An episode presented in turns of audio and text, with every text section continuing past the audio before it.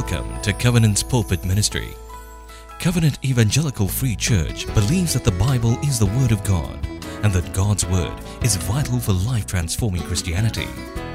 We trust that you will grow to know the Word of God and, more importantly, the God of the Word as you hear this message today. May God bless you as you open your heart to His Word.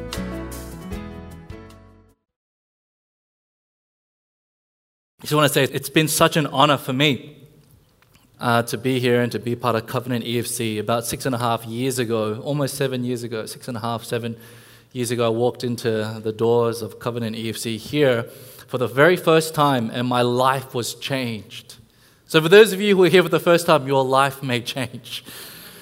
And um, I didn't know it at the time, but it was a destiny defining moment. I met Pastor Kei Kyung here, and then he invited me as a newcomer to the staff, the Chinese New Year lunch. And I just felt it was a divine appointment. And then I packed up everything and moved to Singapore uh, in 2015.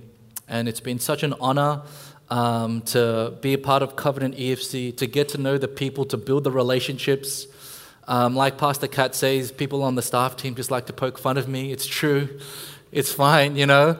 Um, and it's been such an honor as well, sharing the pulpit here, preaching the word of God to you with like the team of preachers here. And it's just been such an amazing honor. And like what Pastor KK said, uh, it would be an amazing opportunity to continue in my heart. I suppose there will always be a place in my heart for this church, for Covenant EFC, and to do partnerships and whatever that may look like, you know. Um, so yeah, it's been such an honor. And, and as, I've, as I'm closing off my season here at Covenant EFC, the text I am presented with today is 1 Samuel chapter 31. And not to spoil it for you, but Saul dies. That's it. And I think, oh, Lord, why am I preaching this sermon? Saul dies. Are you trying to give me a message? And as much as this, for me today and this season, is the end of a season and a beginning of a new one, I felt as if as I was studying this passage, the Bible would be like to me a mirror. And as I looked at this passage, it served as a mirror and as a warning especially as I reflect on my season in ministry and as I look forward to the next season. I pray that as we look at 1 Samuel 31, the Word of God would be to you like a mirror as well, showing us who we are and giving us warnings in the soul. So I pray that as we look into this passage, God would speak to us. And let me pray, and then we're going to get into 1 Samuel 31. Save me from me. Save me from me. Let, let's pray, then we'll get started. Father, we thank you for this time. We thank you for your word. We pray, Lord, that there would be just a revelation of your word, a prophetic burden here today, that as, as your word goes out, it would accomplish what you have purposed and planned. In Jesus' name, amen. In 1936 and 1939 was the Spanish Civil War. And there was one of the generals, Emilio Mola Vidal, a nationalist during the Spanish Civil War. And as he was coming and attacking Madrid, he had what was called four army columns ready to attack Madrid. But within its capital, he had something called the fifth column and the intent of the fifth column was undermining the loyalist government from within. The cardinal technique of the fifth column was to infiltrate sympathizers into the entire fabric of the nation under attack, and particularly into positions of policy decisions and national defense. With such key posts, the fifth column activists exploit the fears of a people by spreading rumors and misinformation, as well as by employing more standard techniques of espionage and sabotage. Essentially, the four columns were external attack. The fifth column in the Spanish Civil War was the attack from within, the infiltration and the attack from within, the fifth column. And when I look at our lives today, the, the Christian life, I think the enemy wants to attack us on multiple fronts. But one of the ways I believe he wants to bring us down or destroy us is very much like the fifth column, infiltrating our hearts, tempting us in our desires, and bringing us down from within. And as we look at 1 Samuel chapter 31, this is the end result of Saul. This is the end result of King Saul. This is where he ends up. And I pray that as we look at his life, it would serve to us as a warning and a mirror that God, if there is a fifth column in me, help me to be aware of that so that I could live victoriously. But before we go into 1 Samuel 31, let me just give you a background of what's happening. In chapter 28, verse 4, the Philistines get ready for war. In chapter 28, verse 4, the Israelites set up camp at Gilboa. They get ready to respond to the impending military attack from the Philistines, and then Saul sees the Philistines and he is terrified. So, what does he do? He seeks God. God, what do I do? God doesn't answer. And we learned that he went to seek the witch of Endor 1 Samuel 28, verse 8. And he goes to the witch of Endor saying, Cast out of the ground the soul or the spirit of Samuel. And Samuel comes up, and Samuel then prophesies towards Saul, saying, This day you and your sons will all be dead. The same thing he said earlier, prophesies of Saul's failure. And now we see in 1 Samuel 31 Saul facing the Philistines. Saul facing the Philistines. So if you have your Bible with you, you could turn to 1 Samuel chapter 31, and I'm going to read the whole chapter.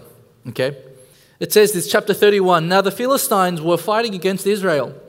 And the men of Israel fled from before the Philistines and fell slain on Mount Gilboa. The Philistines overtook Saul and his sons, and the Philistines killed Jonathan, Abinadab, and Malchishua, the sons of Saul.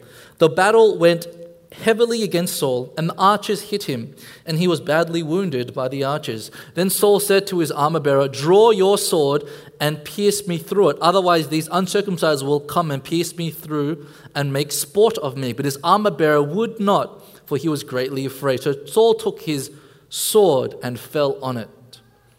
When his armor bearer saw that Saul was dead, he also fell on his sword and died with him. Thus, Saul died with his three sons, his armor bearer, and all his men on that day together.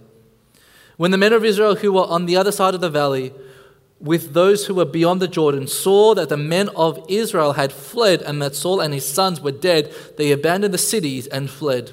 When the Philistines came and lived in them, it came about on the next day when the Philistines came to strip the slain, they found Saul and his three sons fallen on Mount Gilboa.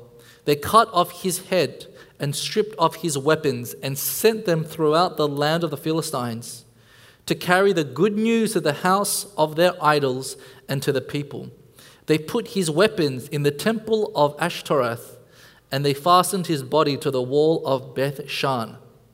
Now, when the inhabitants of Jabesh Gilead heard what the Philistines had done to Saul, all the valiant men rose and walked all night and took the body of Saul and the bodies of his sons from the wall of Bethshan. And they came to Jabesh and burned them there. They took their bones and buried them under the tamarisk tree at Jabesh and fasted seven days. Well, that is the end of 1 Samuel. Uh, historically, 1 and 2 Samuel were considered one book. So technically, the story doesn't really end here but it continues on in 2 Samuel with the rise of King David. But since we're preaching through 1 Samuel, this is the end for our journey here the death of King Saul. And when you look at the book of 1 Samuel, you see this parallelism. At the very beginning, you see Eli, the wicked priest, and his sons die, the fall of Eli and his sons, and the rise of Samuel the prophet. Now, at the end of 1 Samuel, we see the end of Saul, the end of Saul's life, and the death of his sons, and the rise of King David. We see this in 1 Samuel. And as we look at 1 Samuel 31, let me just point out some key aspects and some key things of how Saul ends his tragic life. It's not just tragic for Saul, but also for his family and the nation of Israel. We see the Philistines kill Saul's three sons, Jonathan, Abinadab, and Malchishua. We know that Jonathan was a godly man, a good friend to King David. Just as Samuel had prophesied, Saul and his three sons have died. We also see that Saul was badly wounded by a Philistine archer. Saul falls on his own sword and dies because he knows that if he does not kill himself, if he becomes a prisoner of war in the ancient Near East, his body will be mutilated and tortured. And so he falls on his own sword and dies. Then we see the Israelites abandoning their cities. Philistines cut off Saul's head, strip off his armor, and place it in the temple of their idol Ashtoreth. Back in those days, whenever they fought wars, it was not just a military battle, but to them to see and understand whose God was greater. And so for the Philistines, this is not just a military victory, it's a spiritual victory. Our God, Ashtoreth, is greater than the God of Yahweh, or at least they would seem to interpret it with the death of King Saul. And finally, we see the valiant men take Saul's body along with his three sons and they burn them. Saul's bones are buried under a tamarisk tree in Jabesh.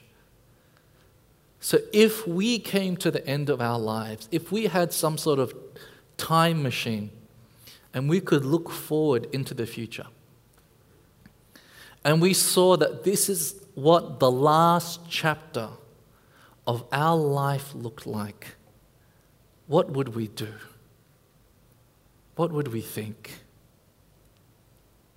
Isn't this tragic? Yes? Who thinks it's tragic? Okay, three people. Wonderful. Okay. No one else thinks it's tragic. No worries. It's so sad. And but when I read about the end of Saul's life, I can't help but think and ask the questions of how Saul had started his life.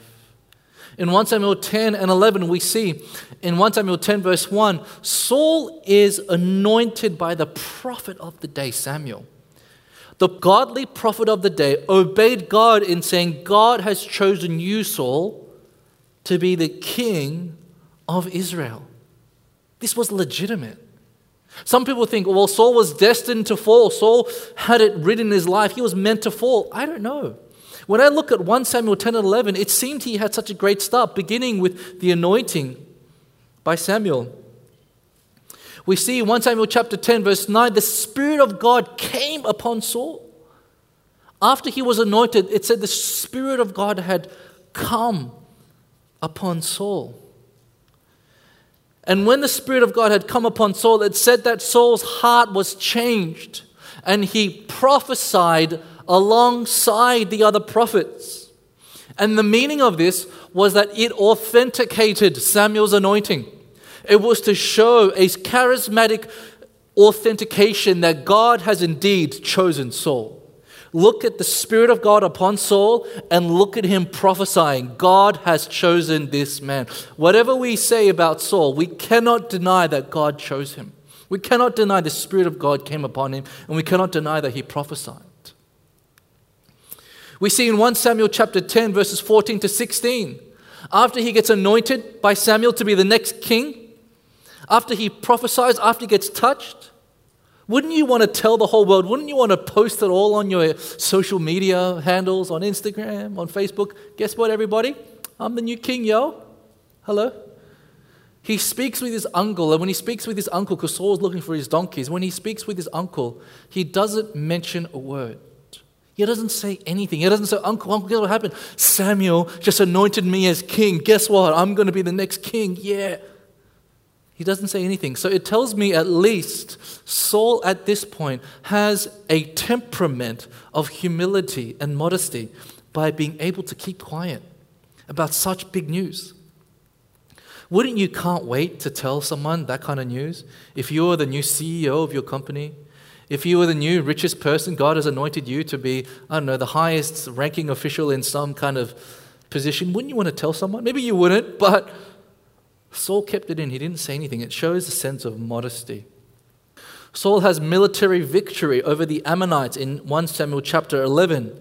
And how he wins the battle, it literally says in 1 Samuel chapter 11, the Spirit of God had rushed upon Saul when he heard the words by the Ammonites. So it's like the Spirit of God came over Saul and he was like, let's go. And his anger was greatly kindled. He took a yoke of oxen, cut it in pieces, and sent it throughout all the territory of Israel by the hand of the messenger, saying, Whoever does not come out after Saul and Samuel, so shall it be with his oxen. Meaning, you better join me and fight this war, otherwise, you're going to end up like this. You see this courage and this gumption that came because the Spirit, again, the Spirit of God was upon Saul, and he won this victory. And you see Saul actually being compassionate towards his critics and gives glory to God for his initial victory. He gives glory to God for his initial victory. When Saul first became king, were people who said, Who is this guy that he should be king over us? Huh? Who is he? Now that Saul has had his first public victory, people were like, Who are those people that criticize Saul? Get him here. And instead of Saul saying, Let's kill them, Saul said, No, no one will die today. I will not go after my critics. Let them live because today we, God has given us a victory. Now, did Saul have a good start? If you saw a king like this, anointed by God, moving in the encounters in the power of God and, you know, humble and, and victorious and sh- giving glory to God in his military victory, but showing compassion to his critics, wouldn't you look and think, what a great leader? What a great leader. And that's what I would think. But then who knew 42 years later, when we find ourselves in 1 Samuel 31, it was such a different kind of ending to Saul's life. So, by looking at 1 Samuel 31 and seeing the way Saul began his life, I just want to draw three key principles for us that I hope that we can apply in being aware of finishing well. And the first one is this starting well does not guarantee finishing well. Starting well does not guarantee finishing well. And I've got this little formula for us anointing plus spiritual encounters plus prophesying plus initial humility plus initial military victory plus Saul's compassion. It doesn't automatically equal obedience and faithfulness in the long run. It doesn't automatically mean that I'm going to finish well. Why? Because the human heart is depraved and broken. With the same heart, we can be intimate with God, have an encounter with God, be near God, but in the very next moment, we could be drawn away by the lusts of the flesh. We could be drawn away by the anger of the soul. With the same mouth that gives praise to God is the same mouth that deceives and curses. Just because we start well does not guarantee we finish well because the heart is deceiving. There is nothing automatic about our Christian life. There is nothing automatic about our Christian life. Now, I pray that you would have God encounters. I praise God that I've had wonderful God encounters. You know, times in church, times at conferences, times at camps, times by myself. There are these wonderful moments of God encounters. And I hope and pray that you would always continually have God encounters. But it would be foolish to think, ah, because I have had this one God encounter, I'm set for life. I will never stray from God ever again. I will never again turn away from God. They are wonderful and they encourage the heart, but it doesn't guarantee our continued obedience and faithfulness to God. And when I look at the life of King Saul, it just awakens me to the reality of the deceptiveness of the human heart. And so, what it tells me is These encounters with God, meeting God, they are critical and they are fundamental, but at the same time, constantly having a posture of God, I want to approach you with sober judgment.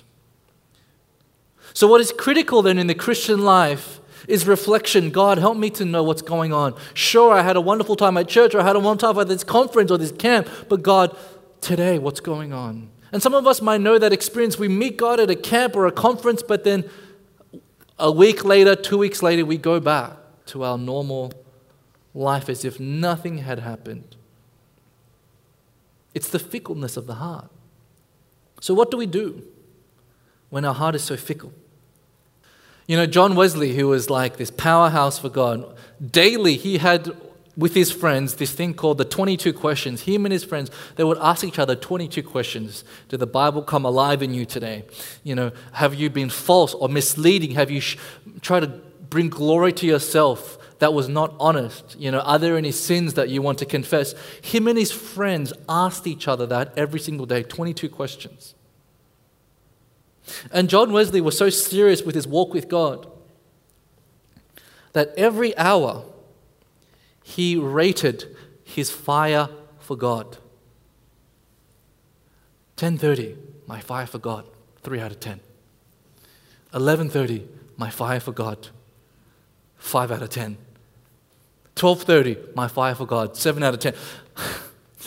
I don't know, but it showed how seriously he reflected and he took his heart before God.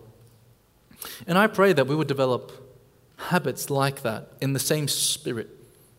You know, uh, over the past 10 years now, I can't believe it, 10 years since I've been in ministry, one of the decisions I made when I got into ministry was on the first day of the week, before it was a Monday, now I do it on the Tuesday, I have what I would call my most important meeting. And in that most important meeting, I would fast breakfast, I would just do a coffee, I'd fast breakfast, and I would journal, read the Bible, reflect, and just ask the Holy Spirit to take stock of my life and if there's anything I need to confess or deal with. And I thank God for that. Already I have such a long list of things that God wants to deal with. Imagine if I didn't do that at all.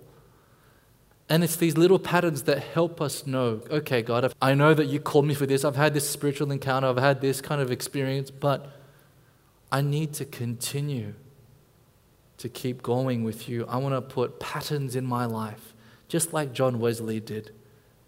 So I continue walking with you, God. What patterns do you want to start establishing today? Is a question I have. What patterns do we want to start establishing?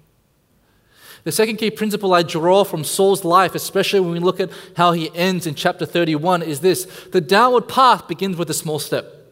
The downward path begins with a small step. We see in Saul's life, it wasn't something so obviously wrong that he did. But it was the small, minute steps that eventually led him down to his destruction. It starts with 1 Samuel chapter 13. Samuel says to Saul, Wait for me at Gilgal. Don't offer the sacrifice until I come. Saul sees the Philistines coming. He sees men running away. He sees his army leaving. And because he's so anxious, he quickly goes and offers the offering, the sacrifice that Samuel was meant to offer. It began with that. One small step. Samuel said to Saul, You've done a wicked thing here.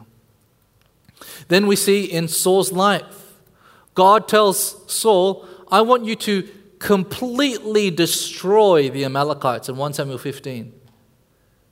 So, what does Saul do? He keeps King Agag alive and he takes all the good spoil for himself. And Samuel goes to Saul, What have you done? He's like, I've done what you've told me. I did what God said. And Samuel's like, No, you didn't. You only obeyed partially. Another small step towards the downward path. He obeyed partially to God. Then later we see in 1 Samuel 18, they said, Oh, Saul his thousands, but David his tens of thousands after David had defeated Goliath. And then we see Saul's heart being possessed by jealousy and envy. Another step towards the downward path. And later on, Saul tries to kill David by throwing a spear at him, spends the rest of his life hunting David to the point it got so bad that Saul killed 85 priests of God at Nob because he believed they were helping David. That's how serious his downward path had gone. And then we see him approaching the witch of Endor. And now, here it is in 1 Samuel 31, the end of his life. The downward path begins with a small step. And we see this throughout Scripture, even in King David's life. In 2 Samuel, since we're not preaching it here, I'm just going to spoil it for you, okay? The entire book of 1 Samuel, David is so holy. First half of 2 Samuel, David is so perfect. Everything is so perfect until it says this.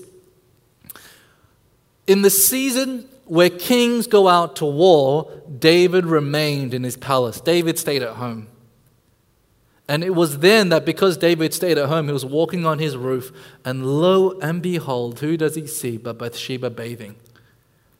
And that led to a downward path. It began not with him walking on the top of his palace, it began with him not going to war. The downward path begins with a small step. We see it also in the life of Joshua. When the Israelites finally enter the promised land, and God's promises are fulfilled to Abraham. You'll enter a land filled with milk and honey. And everyone's like, yeah, they didn't just hear about the prophecy, they were living the prophecy. They defeated the Canaanites, entered the promised land. But you will see in the distribution of land, what did the Israelites do when they were strong? It says that the Israelites did not fully drive out the Canaanites, but kept them as forced laborers. And then in Judges chapter 1 and chapter 2, tribe after tribe, they keep the Canaanites as forced laborers. And then one generation later, the Israelites are no longer worshiping Yahweh because these forced laborers have turned the hearts of the Israelites away from Yahweh, away from God. The downward path begins with a small step. Daniel Kolenda, who's the uh, leader of Christ for All Nations, an evangelistic movement uh, reaching millions, literally millions in Africa, started by Reinhard Bonnke. In his book, Slaying Dragons, he tells this story. He says he's not very interested in going to the hairdresser. He's not very interested in going to the hairdresser. You know, for him, going to a hairdresser is just go in and go out, make it as short, as fast as possible. I have the same attitude. Just want to get it over and done with. You know, and he was saying that that was always his attitude going to the hairdresser. Never really cared about it. And then one time he went to a hairdresser, and his hairdresser was actually quite attractive. And then they struck up a nice conversation. And he actually enjoyed going to the hairdresser that day. Daniel Kolenda's married with kids. So then he goes again. And he goes again. And he goes again. And then he finds himself I'm looking forward to going to the hairdresser because I'm going to see that attractive hairdresser who I enjoy talking to. And then he says in his book, Slaying Dragons, as soon as he realized that he felt that way, he called up the hairdresser and said, I'm canceling my appointment. I'm canceling my appointment. And I think he's someone who realizes the wisdom of the downward path begins with a small step. So then, for us today, what small steps are we making towards the downward path? And what small steps do we need to change? What is that phone call to the hairdresser that we need to make? Because in Saul's life, we see it here at the end of his life. These downward steps, this partial obedience, this jealousy and envy led him to 1 Samuel chapter 31. Finally, is this greater than the enemy without is the enemy within. Greater than the enemy without is the enemy within. This is the fifth column. You know, we read in 1 Samuel 31 that it's the Philistines that had killed Saul. The Philistines had come and they killed Saul. But in reality, I think it's not the Philistines that actually killed him. It was actually the fifth column. The enemy within that led Saul to where he was, that was his greater enemy. What was Saul's fifth column? What were the inner things that really took him down? Just a few, just to name a few. Self glory, fear of man, jealousy. Self glory, we see in 1 Samuel 15 12, it says, Saul has gone to Carmel where he has set up a monument in his own honor. So somehow, after he became king, he became concerned, obsessed with self glory, how others see me. When he had sinned, 1 Samuel 15:30, Saul says to Samuel, I have sinned, but please honor me before the elders of my people and before Israel. Still make sure I get some glory out of this. He became consumed with his own glory, reputation, adulation, admiration. He became consumed by that. Fear of man, which is very related to self glory. 1 Samuel 15 24. When Saul had sinned and didn't kill the Amalekites completely, he tells Samuel, I was afraid of the men, so I gave in to them. I was scared of what people thought of me. And throughout Saul's life, that's what you see him concerned about the fear of man. Jealousy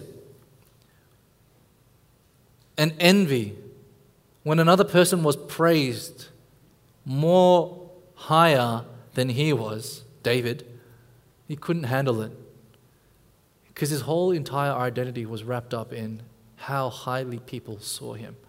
He became addicted to it jealousy and envy towards David. Now, we may not relate to killing 85 priests. Imagine if you killed 85 pastors. You wouldn't do it, right? Okay, I'm pretty sure that's a no. Even though no one said anything, okay. I'm pretty sure no one here will be like, I'm going to kill 85 pastors. Okay? I'm sure Saul would have said the same thing at the beginning of his life. I'm not saying you guys ever will. But the point is, we may not relate to that. We may not relate to wanting to kill David. We may not relate to that, but I tell you what we can relate to. We can relate to feeling jealous. When someone else is praised higher than we are. We can relate to the fear of man, wanting to please people. We can relate to self glory, image management, reputation, especially saving face. Whatever I can to look good and to be praised by others. Things that may not seem too harmful because they are so common, but can be exploited by the enemy to eventually lead to our downfall. And that's what happened with King Saul. What lies beneath the waterline? What happens in the area of our lives that no one can see? So then, my question is as we come to a close, what is it for us? What are the generational patterns? What are the fears? What are the wounds? What are the thought patterns? What are the lusts of the heart? What are the desires unmet? What are the things that can pull you left, right, and center that has the power to tempt you and to eventually possess and take over you. The jealousy, like Saul, he was overtaken by jealousy.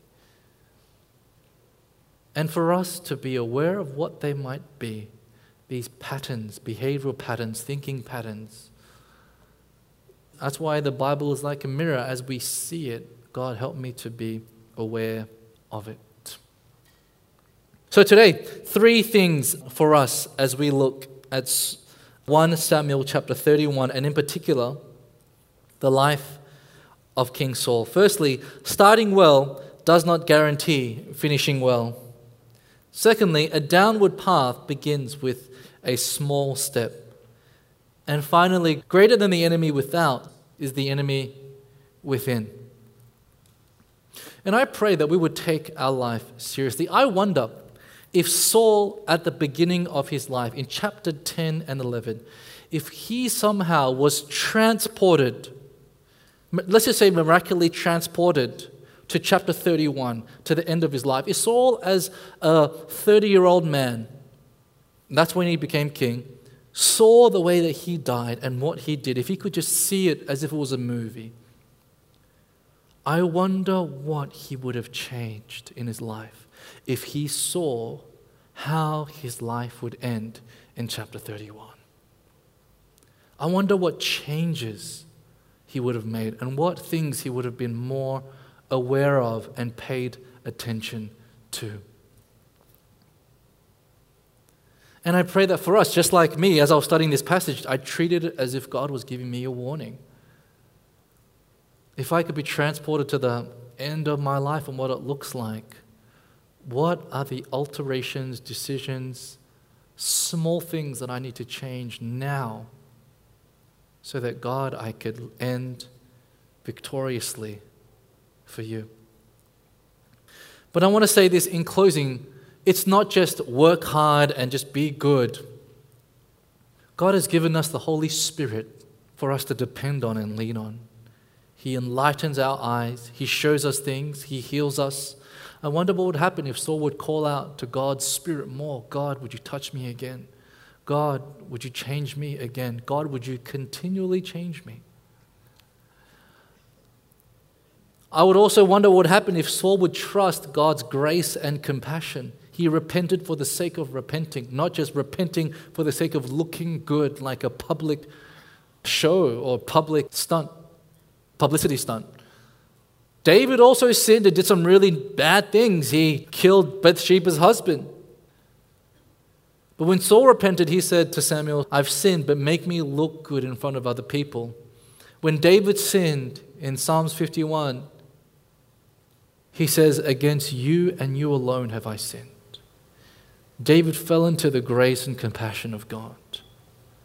Saul, even at his final moment, was only concerned about will I win this battle or not?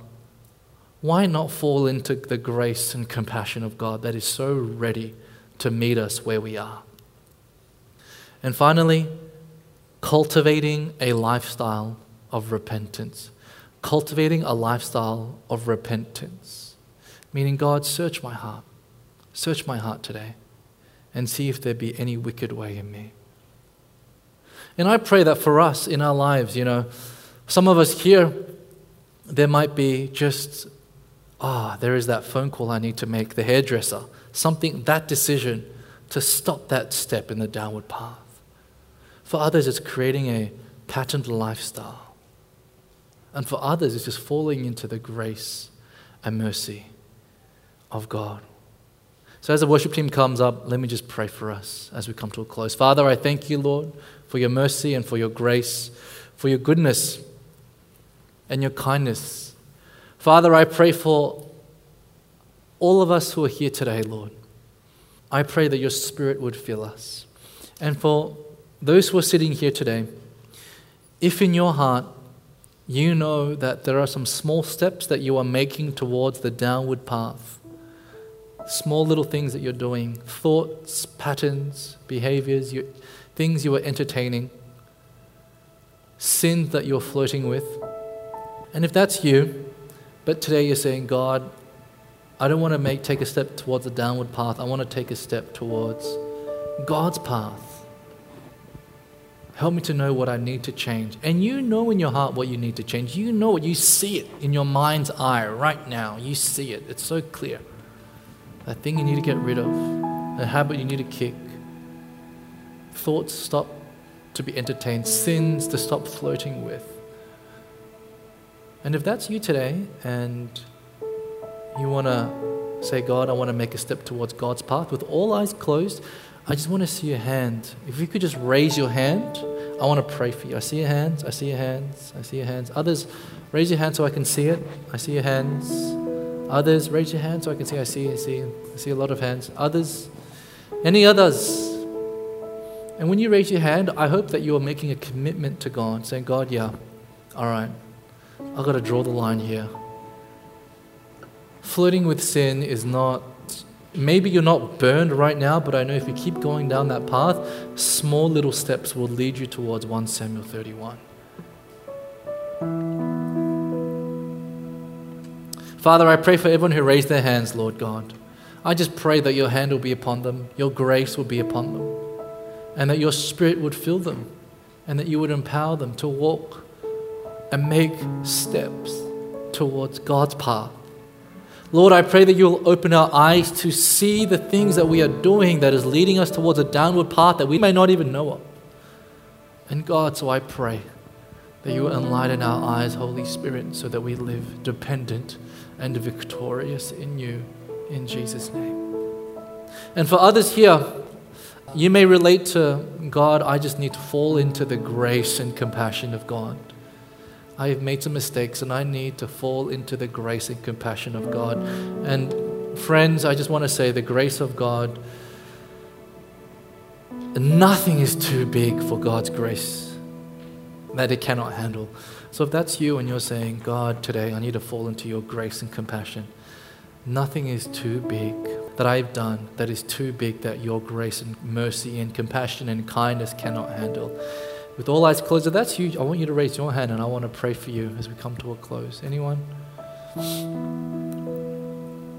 Okay, I see your hands. I see your hands. Anyone else? I see your hands. Anyone else? Father, I pray for all those who raise their hands, Lord. May they find your grace and compassion. And in the name of Jesus, may your grace and compassion speak truth and life that it will silence every lie of the enemy. It will heal the heart. It would flood our souls with your love and grace and mercy, God. We know and believe that there is nothing your grace and compassion cannot handle. So, God, we thank you so much for your presence, your goodness, and your kindness. May your name be lifted up high and glorified. We thank you for this. In Jesus' name we pray. Amen. Let's continue in the spirit of worship as we reflect on the words of the song, Change My Heart, O God.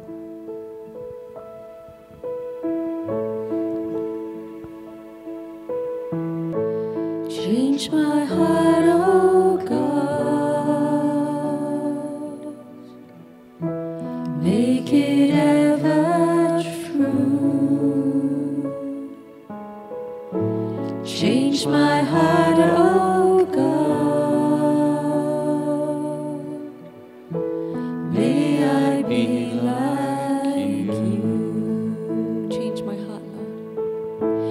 change my heart.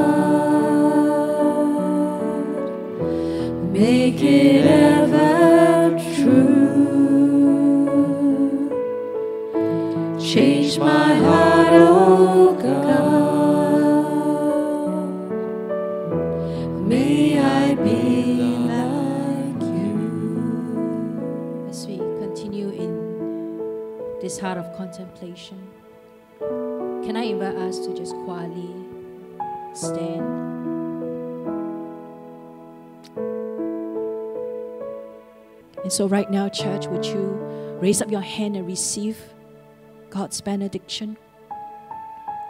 In Jude 24 and 30, 25. Now, to Him who is able to keep you from stumbling and to present you blameless before the presence of His glory with great joy, to the only God, our Savior, through Jesus Christ our Lord, be glory, majesty, dominion, and authority before all time and now and forevermore. In Jesus' name we pray. Amen. Amen.